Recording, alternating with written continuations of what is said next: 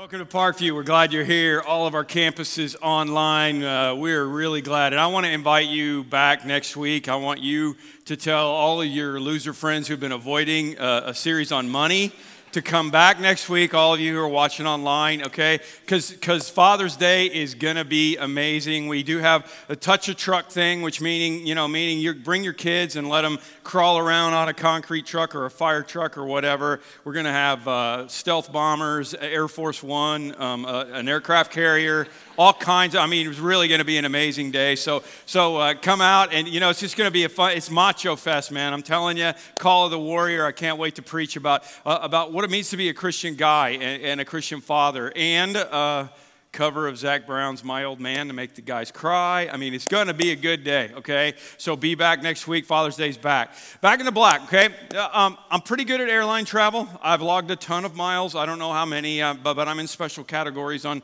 Southwest and United, you know, because I've flown a lot. And I never check a bag, okay? Because we all, us experienced travelers, are like, no, I'm not doing that unless I'm with the woman who recently packed a 49.5 pound suitcase for a two night trip to New York City. I never, I'm not, I'm just saying, I, I, never, I never check, okay? But in spite of, you know, my TSA pre-check status and my vast knowledge of what's legal and not legal to carry through, um, every once in a while I show up with something I'm not allowed. Don't, do you do that? You know, like pocket knife or the dreaded 3.5 ounce bottle of shampoo or a giant bunny, you know, or whatever it is, okay? And in those moments, I have to make a decision. Am I going to go back and check it and hope I still make the flight? Or am I going to leave it there and kiss it goodbye? And what am I going to do? I'm going to leave it there and kiss it goodbye. I don't own a nice pocket knife. You know, I, am not going to. I'm not going to even travel with anything that, that might possibly get left behind because I, I think that it's more important to make the journey than to try to keep my stuff. All right, more important to make the journey than to try to keep my stuff. Only only one time did I go back. And that was to help my daughter, because I'm a dad, is my, da- my, my, Father's Day story. We're coming back from a missions trip to Kenya. My middle daughter had bought her boyfriend at the time, uh, uh, uh, you know, you, you, go, you go buy all the junk, you know, the, the memorabilia or whatever. So it was this elephant head looking thing uh, that was a, like a wall hanging kind of thing that she thought was cool. It had little wooden tusks on it and everything. And, and it was, it was, it's really pretty. But we didn't want to check it because we were afraid it was made out of wood, it might break. So we carried it on. So, uh, but it had these little tusks on it. And evidently, security in Nairobi is pretty tight because um, they wouldn't let me check it through. They were afraid I was going to hijack the plane with my elephant mask. Um, so so I'm like, oh, okay, okay what am I going to do? Well, I did the dad thing and ran all the way back through the Nairobi airport in my socks, because, you know, that was before TSA pre check, in my socks so that I could skip back through the line and get back up to the guy who was going to let me come back through after I got rid of the elephant mask. And I paid more than, way more than she paid for the present to have it wrapped and shipped through with the luggage to the other side. Do you know where that mask is now?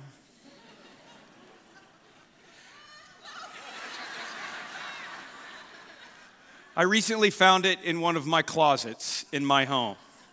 Right? Take me to Cuba. I don't understand, okay? Uh, no, no, don't, don't get me wrong. She didn't forget to give it to him, and he didn't give it back. They actually ended up getting married. And I think this is probably what sealed the deal, don't you, ladies? Okay? But but, but, when they moved to California, her bedroom became, you know, a storage unit for all their stuff that they weren't going to take to California, and this was in the closet. So, in other words, that prized possession that I spent stupid money and time on and risked missing a flight out of Africa for, if I had known the future, it just really wasn't worth it. If the current me could go back through time to that guy running through the Nairobi airport in his socks, it'd be pretty easy to say, dude, that ugly thing is not only not worth it in the first place, it's actually going to end up in your closet for the rest of your life. Isn't that amazing? Do you have anything like that in your closet? Literally or figuratively, that thing that was so important that you went, went out of your way to try to deal with and, and to try to figure out what to do with. And, and now you look back and it's like sitting in your closet somewhere. This is why Jesus said, Do not store up for yourselves treasures on earth where moth and rust destroy and thieves break in and steal. Uh, 10639 Celtic Court, okay? Just, just, um, thieves break in and steal, but store up for yourselves treasures in heaven where moth and rust do not destroy and where thieves do not break in and steal. For where your treasure is, there your heart will be also. Uh, yeah, we, have been talking about our treasures and how we do things. And I know listening to a preacher talk about money seems like, you know, it's probably self serving. And I'm trying not to make it be like that at all. And I also want you to know you ought to be able to look around your campus right now and go, you know what? Uh, I mean, I ought to be able to at least trust that somebody around here knows what they're doing with, with, the, with the eternal treasures, okay? Because some amazing things have been accomplished around here. I mean, in business standards, we are a Fortune 100 company. We're one of the 100 largest churches in the country out of 350,000. So somebody needs to know something. And there's obviously not a plaque, eh, you know, around here that lists the name of some benevolent sugar mama or sugar daddy that wrote a check for the whole thing, right? Not saying we're opposed to that, Bill and Melinda, if you're listening. I'm just saying that you know there's just a lot of a lot of people have sacrificed a lot to get us here and we've had great people stretching every dollar. And the truth of the matter is you guys money management it's it's not brain surgery okay? Don't spend more than you have. Work off of a budget and make sure you have a squeaky tight CFO that your whole staff is afraid of. He's sitting on the second row down there okay? If you've got that you know you can run a church pretty well. It's not that hard. You just have to stay within what you're supposed to be doing. And the truth is the bible is is the best money management tool out there. It's the best money management book. Jesus talked more about it than anything else. Why? Because Jesus knows at the end of our life, we're going to look back and have a closet full of elephant heads that we thought were so important and we're going to leave it all behind. And as we go on to the next journey, we don't get a carry on. You know that? I mean, you don't get to you get 3.4 ounces of nothing on the next journey. We don't even get to take our bodies. Amen? Anybody? The gym rats are like, oh man, I've been working so hard. No, you don't get it. It doesn't matter. Okay?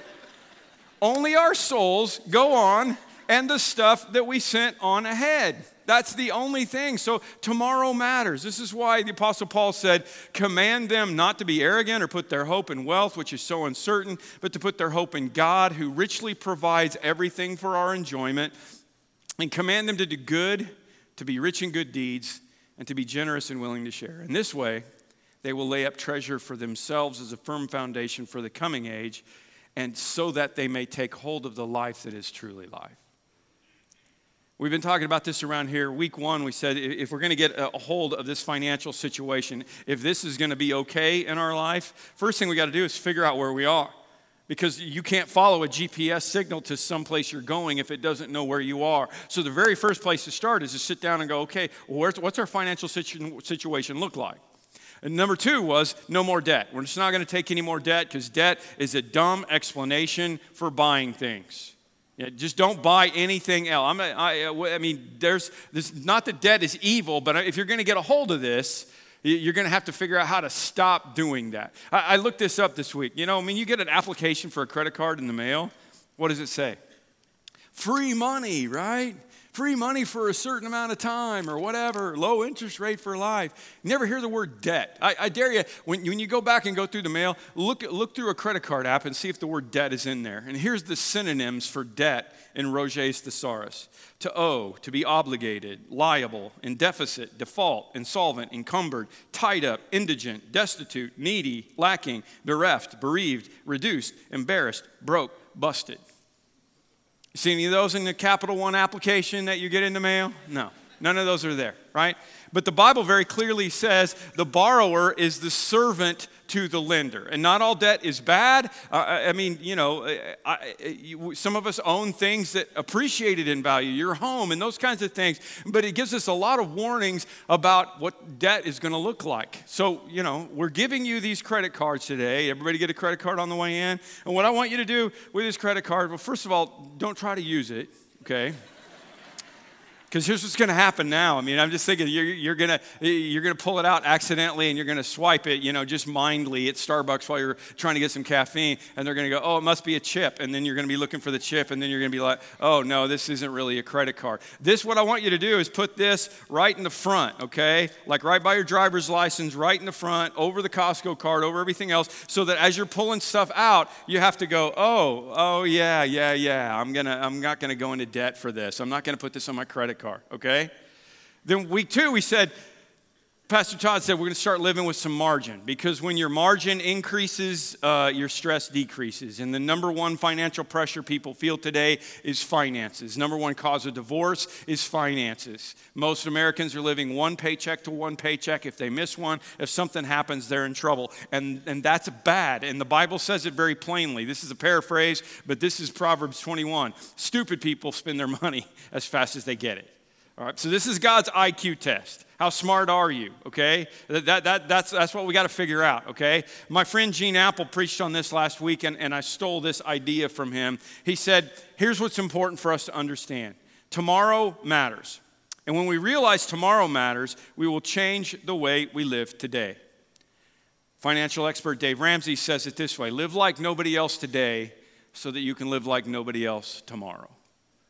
In other words, don't, you know, don't just follow the crowd and get in debt and end up in, in you know, going bankrupt uh, like he did originally. You, you got to you gotta realize that when, t- when tomorrow is out there, it'll change everything. It changes the way I pray. It changes the way I serve. It changes the way I manage my financial resources. Just because the world is strapped and the world is bad money managers doesn't mean we have to. Okay? Live like nobody else today so you can live like nobody else tomorrow. And, and I don't know if you saw this viral video today, th- this week. Um, this guy's got a dead cat out in the middle of the road. I, you know, he doesn't know where the da- dead cat came from. Got hit by a car, and all of a sudden he looks out, and there's a swarm of wild turkeys. Now they're not carnivores. Wild turkeys. Some of you saw it, right? And, and they're just marching around in a circle around this dead cat. Let me show you. Then I'll explain. Yo, this is the craziest thing I've ever seen. Turkeys walking in a circle around a dead cat in the middle of the road. What?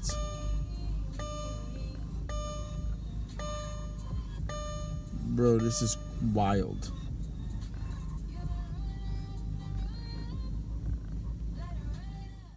Nobody has any explanation. The internet was full of it. You know, like some of them were like, well, maybe they're like witch, you know, Satan worshipers and they're trying to get him to come back to life. And, and somebody said, Well, maybe that cat used to taunt the turkeys. And they're like, Yeah, you're dead. Ding dong, the witch is dead. The wicked witch is dead. But I, I, here's what I think turkeys aren't very smart animals. I don't know if you know that or not. That's why we eat them, okay? Uh, I think what happened is one of the turkeys came walking along and he saw the cat and he started looking at it.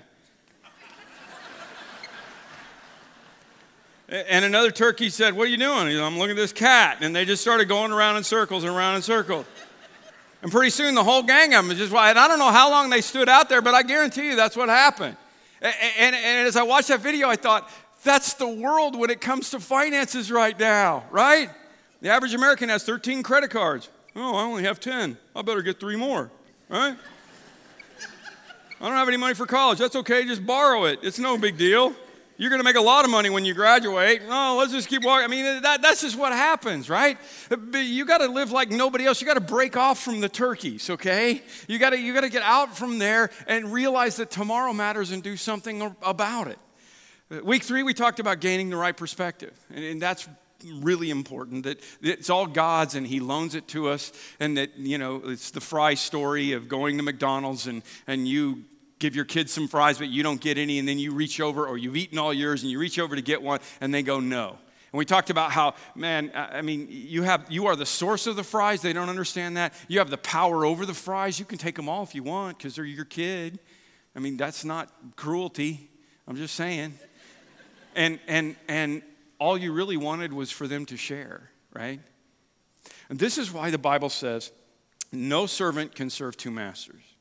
Either he will hate the one and love the other, or he will be devoted to one and despise the other. You cannot serve both God and money. And if you're not sharing your fries with God, it's pretty hard to answer this one. Not that you don't love God, but you've fallen into the trap. And the King James Version, those of you who grew up with that version, it said God and mammon.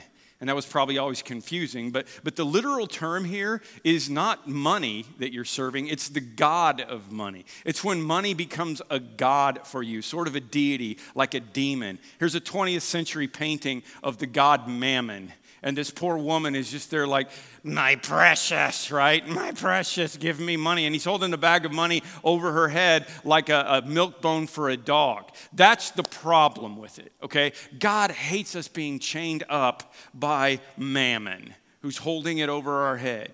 This is why 43% of the parables Jesus told were about this issue. This is why 1 in 10 verses of scripture in the New Testament, 2,300 verses talk about money, five times more than talk about prayer, five times more than talk about faith.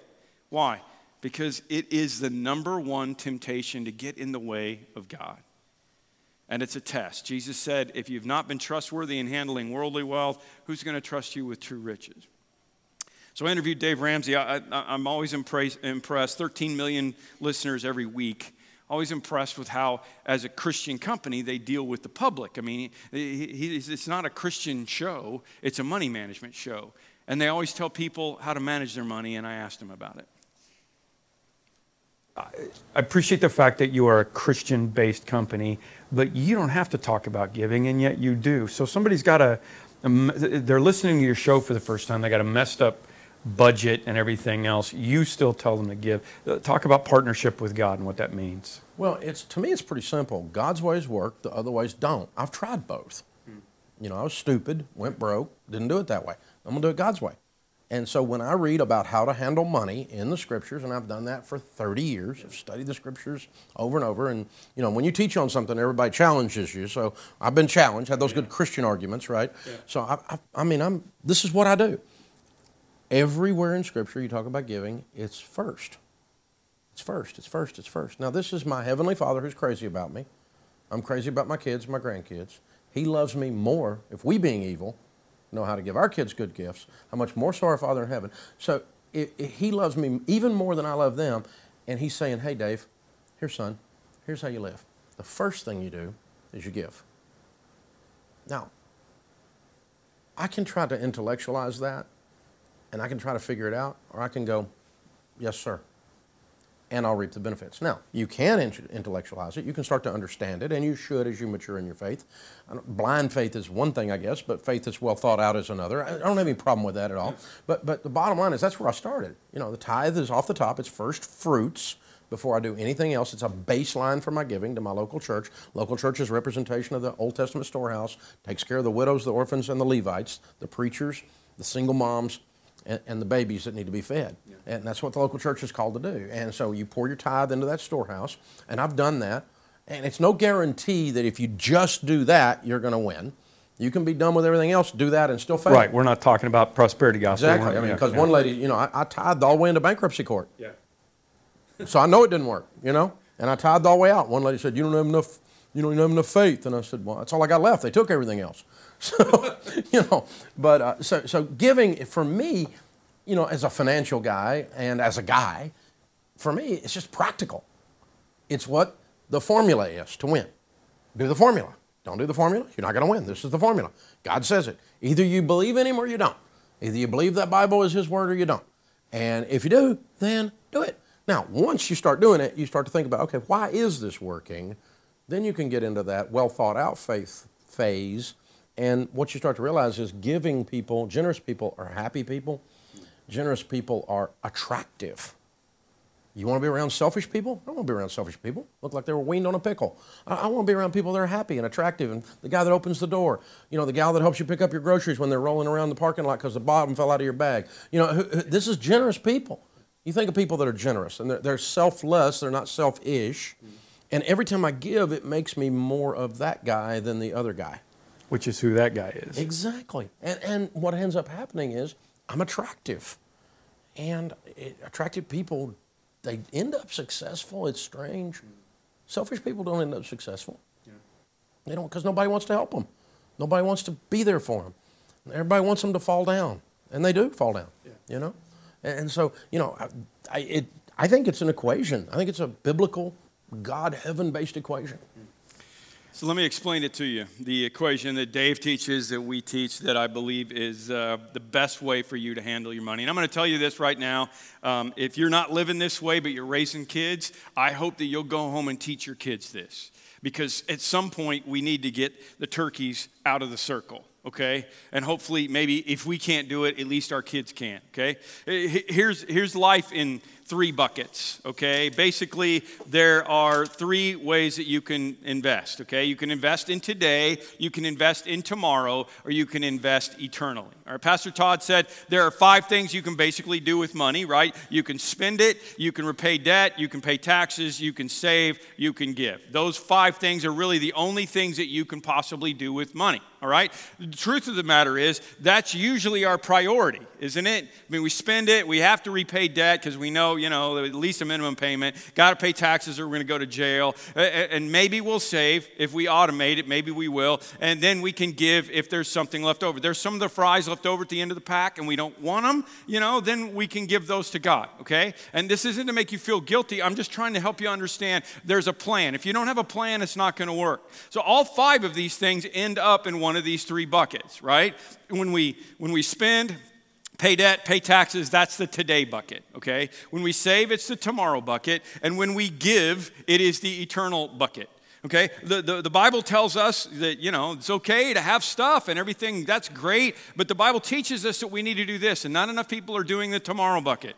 Okay? I mean, the Bible says be like the ant who is gathering food for the winter because winter is coming. Okay? While it's summer, you should be gathering this up. And usually, if we don't automate it, we're not going to end up with anything it, that we save along the way. And our retirement is going to look something like this. Okay? We're going to be. Uh, out selling Girl Scout cookies, okay? And, and then when, when we give to God, it causes things to go in the eternal bucket where, where people find Jesus and it changes their life for eternity because we're laying up, as Jesus said, treasures in heaven, right? That's the eternal bucket. And there may be people right now at Parkview sitting by you at one of our campuses, maybe at a future campus that's going to happen, that doesn't know about Jesus yet, that is going to come up and greet you in heaven because you invested in their eternity. That's pretty important. And I know, I, I, know right up front, some of you are not in a position to be thinking about this and hearing this. You're a, a, single mom who's not got enough support. You've lost your job. You had a cataclysmic thing happen in your life. Whatever. This is not a, your life is not about not paying attention right now. Your GPS is fine. There's just not a signal where you are right now, okay? And I understand what you're talking about. But what I, uh, what, and we want to help you, okay? But most of us are doing this, we're doing this backwards. Because what the Bible says we should be doing is the exact opposite. Same five things you can do. We should give first, we should save second, we should do the spending and the paying debt and paying taxes back. The Bible says, honor the Lord with your wealth, with the first fruits of your crops. The idea is you say to God, God, you're first place in my life. Everything comes from you. You're the owner. I'm just the manager, so I'm honoring you first. The Bible says, be sure to set aside a tenth of your field. And when we talk about a tithe, that's 10%. Set aside a tenth of your field that you produce each year so that you may learn to revere the Lord your God always. So that, what? We put it in the eternal bucket so that we know that God is there and we're trusting Him and, and we're saying, I believe that you're there. Now, Jesus didn't command us to tithe, but He did tell us to store up treasures in heaven. He did say, Give to Caesar the things that are Caesar, and to God the things that are God. So you just talk to Jesus about what he wants you to do. But please don't come to me and try to twist scripture around so that you think that God doesn't care about how you manage your fries. It's everywhere in scripture. We live in the New Testament. We're not saved by the law. We're not saved by how much we give or how good we are or any of those things. And I'm so thankful for that. But where in the, where in the New Testament do you see Jesus taking the Old Testament law down a notch? I mean, if you think about this, Old Testament law was don't commit adultery. Jesus said, You've heard it said, don't commit adultery. I'm telling you, don't even lust. Because it's really about what's in here, not what happens out here. You've heard it said, don't commit murder. I tell you, don't even hate. See, he's bringing it up a level. You have heard an eye for an eye, a tooth for a tooth. I'm telling you, love your enemies. What's he doing? He's bringing it up a notch because he knows that the best life for us is when our heart is in the right place. And our treasures and our hearts are always, they're always joined. There's nothing else you can do. Paul says, remember this whoever sows sparingly will also reap sparingly. Whoever sows generously, this is farmer terms. I, I know most of you don't get this, but if you got a bag of seed, you can either make that seed into bread and eat it, or you can go out and sow it. You can decide. But here's what he says the, He who supplies seed to the sower and bread for food will also supply and increase your store of seed and will enlarge the harvest of your righteousness. That's what happens when we do it according to God's plan. Not only that, Paul says, New Testament, you will be made rich in every way so that you can be generous on every occasion, and through us, your generosity will result in thanksgiving to God. God says, My giving really reveals how much I love my God. I may say I love God, but if, if there's not an eternal bucket going on, it's not really showing me. Let me give you an example. Let's just say I come to my wife one day and I say, Honey, I love you so much, I'm going to buy you a diamond ring. I found a, a, a pawn shop over on 95th Street that has some really nice rings at a really good price. And I want you to go down to that pawn shop and I want you to pick out the cheapest ring that you can find because I want to show my love for you. I don't know where the rings came from. Might have been a dead person. I doesn't, you know, I don't know. I, that's how much I love you. Does that work? Some of you young guys are like, there's a pawn shop on 95th. mm. No, no, listen, trust us, okay? This is not this is not a good idea. You go buy it there and lie to her and tell her, you know, must have gone to Jared, but but it doesn't matter, okay? You, you, it's the heart thing that's what's important. So let me go back to this. Tomorrow matters. When we realize tomorrow matters, it'll change the way that we live today. And interestingly, the number 10 in the Bible, I didn't really think about this until my, my friend Gene brought it up. 10 in the Bible is a number for a test. I mean, it's a testing number. How many plagues were there in Egypt? Okay. I gave you a big hint on the test, okay, right up front. And so the answer is just going to be 10. Are you, are you, if you, it doesn't matter. How many plagues were there in Egypt? Yeah, good. How many commandments were there? 10. Yeah, good. You're getting this, right? Because our obedience was tested by the commandments. Do you want to guess how many times Israel was tested while they were wandering in the desert? Very good, yeah. And Revelations 2:10 even talks about how there's going to be 10 days of testing when it comes to the tribulation someday. It's crazy, isn't it? And of course, Jesus had how many disciples? Oh, I got you. He had 12. That was just a test and you failed. The number 10 is associated all through the Bible with testings. So that's why God says, honor me with the first 10%. It represents a test for your followership of God. So here's how it works in our house, okay? Um, and it has all of my life, it has all of our married life. We've taught our kids this. They're following the 10 10 80 plan also. It goes like this. I know it's tricky math, so I'm just going to show you. We take the first dollar that comes in and we put it in the eternal bucket. The second dollar goes in the save bucket. And actually, for us, this is not even true because it's way more than that now. And you take the rest and you put it in the, the, the today bucket and you do whatever you want to. Okay? Was that too fast? Let me try it again. Okay? Here we go. There's, there's $1 out of 10, we put it right in there. That's our tithe. We take and we save in the tomorrow bucket because tomorrow matters and eternal tomorrow matters. So we put the first two in there, and the other eight, we do whatever it is that we want to with it. And it may take you a while to get to that point. I understand that. But, but this is how tomorrow matters for us. And there's probably more sophisticated plans out there. But I got to tell you, in 33 years of marriage and 55 years of life, I have always lived this, and God has always been faithful and we have always been blessed. And it could transform your tomorrow. So that's why I did this last week. I want to do it again. You got the card in there. If you haven't done this yet, take it out and perforate it uh, because we're going to pass the offering for the last time in a minute, okay? Pretty monumental. Pretty monumental. We're going to pass the offering for the last time. So put something in there your chapstick or a pocket knife or, or you know, some lint out of your pocket because it's the last time, man. And so, because of that, we're, uh, we're, we're doing this three month tithing challenge because I believe in this so much that I want to challenge you for three months to take the dive, okay? And the top part you can take with you, and it just kind of explains things a little bit. And the bottom part, just fill out and throw it in the basket. If you already are a tither, if you already do this, then fill it out and throw it in so other people can see. I, mean, I, I, you know, and, and, and hopefully you're already doing it online, that this is how this works. For three months, I want to challenge you to try this, all right? You're going to hear testimony from somebody that did in a minute. Try it for three months and see what happens. And you could see all the legal jargon on the back. If you do this and you record it in, a, in such a way that we can track it, and you get three months away from here and you're like, that was snake oil, Harlow. I, I am not, this is not working. We'll give you your money back. It's a money back guarantee because I believe in it that much. I believe that this is the best thing that you could do for your spiritual life this summer is to take God at his word and trust him in this area. And because we're not passing the offering anymore, I want to encourage you to automate it through your bank or through us, parkviewchurch.com slash give. here's, you're like, that's a crazy idea, not passing the bucket. Wait a minute, listen. 2,000 years ago, Paul said, Now, about the collection for God's people, on the first day of every week, each of you should set aside a sum of money in keeping with his income, saving it up so that when I come, no collections have to be made. See that? What is that?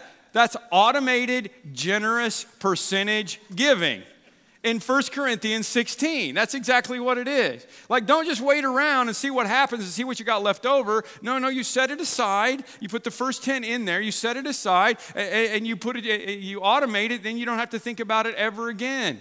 It's our, you know, we, the only way we have our retirement is a 401k or a 403b. The only way we have education is a 529 plan. If you spell God on your phone, it's 463. I'm challenging you with the 463 plan. God said, bring the tithe to the storehouse, okay? The church is the storehouse, it's the mutual fund so that you can support the poor. You can plant churches in, in Brazil and help the people in Malawi, and you could support kids' ministry. We've baptized over 8,000 people since I've been the pastor here. This is a darn good storehouse. That's what you do, and you invest in that first and automate it because we're not passing the baskets. On your way out, all your campuses, you will notice we have the offering boxes in because there's some of you that are still going to want to bring your check and or forget to automate or whatever and want to put or put, put cash in. The boxes are there on your way out. You can see them, and uh, we wanted to make them very easy for you, but we're not going to pass anymore because this is about you and God, and we don't want to freak out the new people that are coming by passing an empty basket in front of them. Here's what I want to encourage you with the measure you use, it will be measured to you. Jesus said, Give, and it will be given to you. It'll be, it'll be like soda that's shaken up, and it will be pressed down, and it will blow up and roll over into your lap. That's, that's, that's a very slight paraphrase of exactly what Jesus said. He didn't have soda, but it, it would pour over into your lap. That's what he said. Old Testament, see if God will not throw open the floodgates of heaven. Apostle Paul said, You'll be made rich in every way. I mean, it's such an easy thing for me to, to, to, to challenge you with that I guaranteed it. All right? Listen to the Keenan's testimony. So, when we first started dating, she was a member here and was coming and invited me. And I just didn't want any part of coming to church I think I came in once or twice and it's like, not, not for me. I didn't have much of a church background, um, but when I started coming to Parkview, at some point one of the sermons was about giving, and that it wasn't about that the church needed my finances or my giving. It was more about me showing my dedication. Um, so I began tithing pretty early on. When we met, I continued to do so despite the fact that he questioned my intentions, the church's intentions, uh, and when we combined our finances is I think when we had the hardest time because I was sticking to the fact that my income was going to be tithed at the very least. The weekend after we got married was the whole ABCs of financial freedom. I said, all right, I'll challenge you. And it worked. It really did. There were times when work dried up and the paychecks got smaller and smaller that he would question if we could financially afford to even tithe. And there were weeks that he would not work the entire week. We would literally not know where the next paycheck was going to come from. or the next meal or the next how we're paying for anything and in that process i mean we had a house we had a rental property i think was vacant at some point we didn't know how we were going to pay and all of a sudden i'd get a phone call at 10 o'clock at saturday night hey come to work something happened and worked 24 hours i basically had a week's pay in one night and covered everything that we needed and we always gave the on top of that gave first right away and in the end he uh, he entrusted us with more money, more. I mean, he has definitely blessed us beyond belief. the church had started um, a campaign, and Pastor Tim challenged everyone that day and simply said, Think of anything else. Is there any other way that you can give? And we had been kicking around the idea for years about trying to unload a rental property that we had. I looked at her. I said, "I think we need to get rid of the house." And we put it up Fourth of July weekend, and it sold in six days. We were able to write a check that we could have never imagined writing a check for, and we were happy with being able to walk away from the house. Many people have asked us, you know, was it hard? No, it, not at all, because that was why we sold the house. That was the challenge that we put out there and said, if you do this, we will donate the money. And we did. It was investing in our kids' future for a place for them to grow up and for their friends and challenge God, see what's going to happen. As you give, keep your eyes open. Sometimes you look for a monetary response, and that's that's not always what you see. Whereas we're giving monetarily, our our lives are so rich in other places because of it. It's nice to have money, but it's nice to be able to give it and, and see it impact other people. That's beautiful. I'm telling you. Just try it. You have nothing to fear, okay? I mean, i- i- if you chicken out in two weeks, nobody's going to come knocking on your door. You know, I know Guido, but he won't be coming, all right? I promise. Um, I just I want to challenge you because you're going to see God do amazing things. Command those who are rich in this present world, that's all of us in one way or another not to be arrogant or to put their hope in wealth, which is so uncertain, but to put their hope in God, who richly provides us with everything for our enjoyment. That's what Dave Ramsey said. Now, I know how I want to take care of my kids. God's much better than I am. Command them to do good, to be rich in good deeds, be generous and willing to share. And in this way, they will lay up treasure for themselves as a firm foundation for the coming age, so that they may take hold of the life that is truly life. I just, I just wish every one of you had enough faith that you could trust God in this area because when you start trusting Him in this area, it's going to open up every other area of your life. He said, I have come that they may have life and that they may have it to the full. That's a promise from God to you. So if you haven't done it, or if you did it already, whatever, I want to challenge you take this, put it in the offering. We're going to wait about a, a minute before we pass the offering. Um, last time you're going to see it, you know, shed a little tear as it comes by um, during this special song, and then we'll do communion together. Um, I started out, you know, by telling you about this. It's always better to make the journey uh, than to worry about the stuff that you're leaving behind because it's just going to end up in your closet or somebody else's.